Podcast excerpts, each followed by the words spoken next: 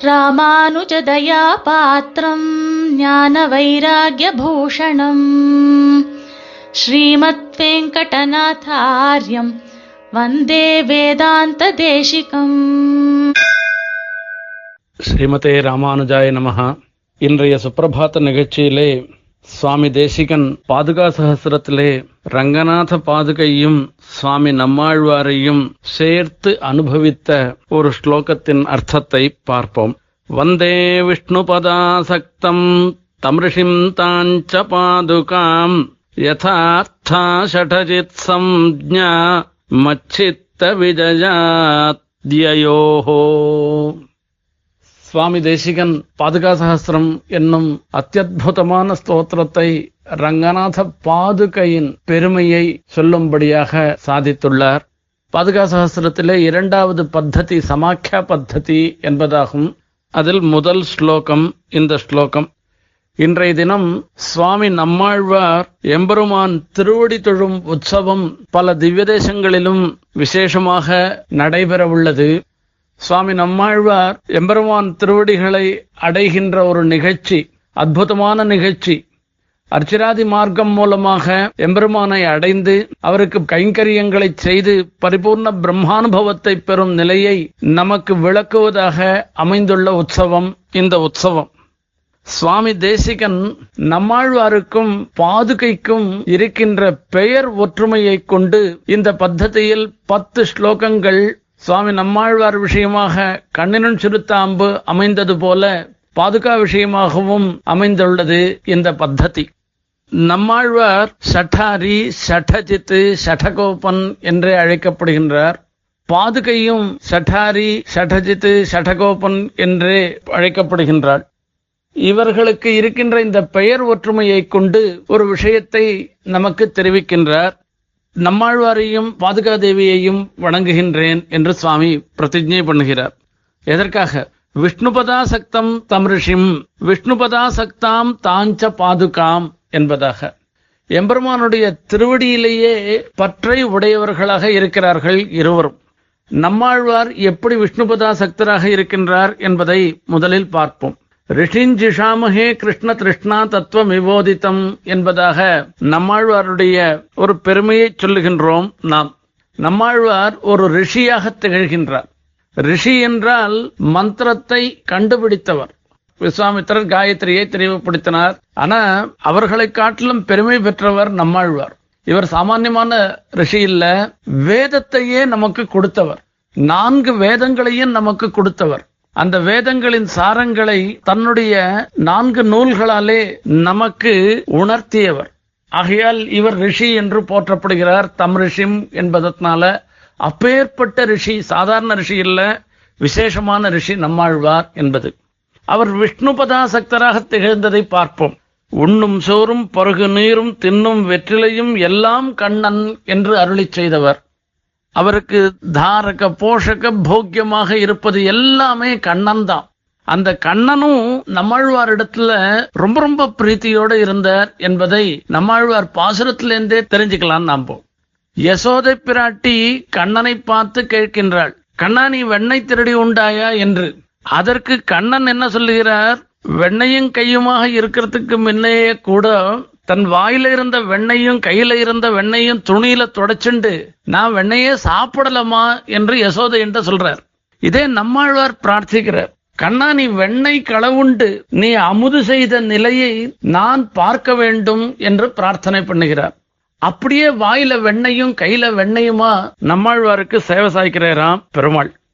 அததான் இங்க சொல்றார் வைகளும் வெண்ணெய் கைகலந்துண்டான் பொய் கலவாதே மெய் கலந்தான் என்று நம்மாழ்வார் மங்களாசாசனம் பண்ணுகிறார். கண்ணனை யசோதை பிராட்டி கட்டி போட்டு விட்டால் என்பதை கேட்டு ஆறு மாசம் மோகித்து கிடந்தாராம் நம்மாழ்வார். இப்படி விஷ்ணு பதத்தை எம்பெருமானையே எம்பெருமான் திருவடியையே ஆசிரியத்தவராக அதிலே பற்றுடையவராக நம்மாழ்வார் திகழ்ந்தார் என்பது தெளிவு. திருமாலிரும் சோலை மலையே என்ன திருமால் வந்து என் நெஞ்சு நிறைய புகுந்தான் என்கிறார். அந்த வார்த்தைகளே போறோம் அவர் நம்மாழ்வாருக்கு எம்பெருமானிடத்துல எவ்வளவு பக்தி என்பதை. தாஞ்ச பாதுகாம். பாதுகா தேவி எப்பொழுதும் பெருமாளுடைய திருவடியை விட்டு பிரியறதே கிடையாது. ஆனா பாதுகா தேவி தான் பட்டாபிஷேகம் பண்ணிட்டு ராஜ்யசாசனம் பண்ணாலே அப்போ அந்த சமயத்துல எப்படி பெருமாள் திருவடியை பிரிஞ்சவள் தானே பாதுகா தேவி என்றால் அதுக்கும் ஒரு விசேஷம் இருக்கிறது அந்த இடத்துலயும். அளவந்தார் சாதிக்கும் பொழுது நிவாச செய்யாசன பாதுகா என்று இந்த ஆதிசேஷனுடைய அவதாரமாக பாதுகா தேவியை சொல்லுகின்றார்.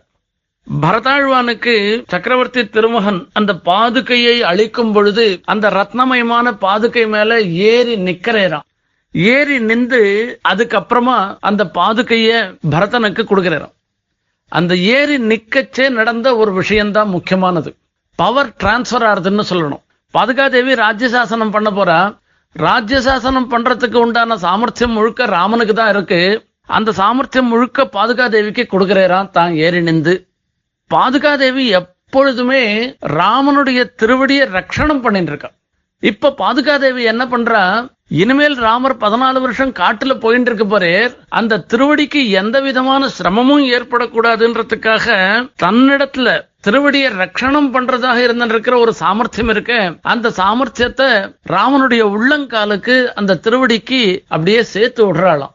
இதுதான் அந்த இடத்துல நடக்கிற விஷயம். அப்போ ஒரு சமயத்துல கூட பாதுகாதேவி ராமனுடைய திருவடியை விட்டு பிரிஞ்சதே கிடையாது. முக்கியமான சமயம். பார்க்கணும். ஸ்ரீரங்கத்துல கூட ரங்கநாதனுடைய மீதி பரிவாரங்கள்லாம் ஒவ்வொரு இடத்துல நின்றுடுறா பாதுகாதேவி ஒத்தி தான் கர்ப்பகிரகம் வரைக்கும் போறவள். அப்படி பெருமாள் திருவடியோடு எப்பொழுதும் சம்பந்தப்பட்டவளாக இருந்திருக்கா.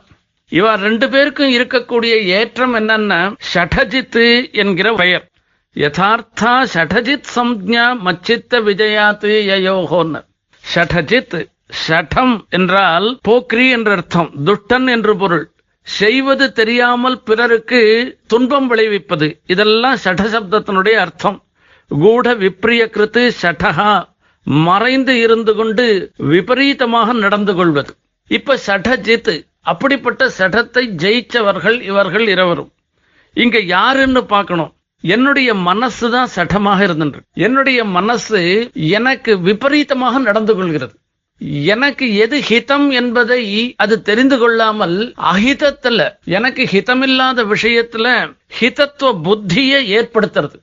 அப்பேற்பட்ட என்னுடைய மனச நம்மாழ்வாரும் ரங்கநாத பாதுகையும் மாற்றினவர்கள் ஆகையால அவர்களுக்கு சட்டஜித் என்கிற பெயர் அன்வர்த்தமாக இயல்பாக மாறிவிட்டது என்று சொல்ல வேண்டும். இங்கு சடஜித் என்பதற்கு அர்த்தம் பகைவனை அழிப்பது என்பது அர்த்தம் இல்ல பகைமையை ஒழிப்பது என்கிற அர்த்தம். நம்மளுடைய மனசையும் விபரீத புத்தியிலிருந்து மாத்துறது. நம்மாழ்வாருக்கு ஏற்பட்ட சடஜித்துன்ற என்ற பெயர் அன்வர்த்தமாக ஆனதுக்கு காரணம் என்னன்னா அவர் இப்படி நம்மளுடைய மனசை மாத்தினார். ஒரு தரித்திரன் சீனிவாசன் பேர் வச்சுப்பான். குருடனா இருக்கவன் தாமரை கண்ணன் பேர் வச்சுப்பான். அந்த மாதிரி எல்லாம் இல்லாத பெயர் அந்த பெயருக்கு ஏற்றதான குணங்களோடையும் இருவர்களுக்கும் திகழ்கின்றது என்பதை இந்த இடத்திலே சுவாமி தேசிகன் அருளி செய்கின்றார் நாமும் இன்றைய தினம் நம்மாழ்வாருடைய அனுகிரகத்துக்கும் பாதிகா தேவியினுடைய அனுகிரகத்துக்கும் பாத்திரமாக வேணும் என்று பிரார்த்தித்துக் கொண்டு நிறைவு செய்கிறேன் ஸ்ரீமதே நிகமாந்த மகாதேசிகாய நமகா कवितार्किकसिंहाय कल्याणगुणशालिने श्रीमते वेङ्कटेशाय వేదాంత గురవే నమ.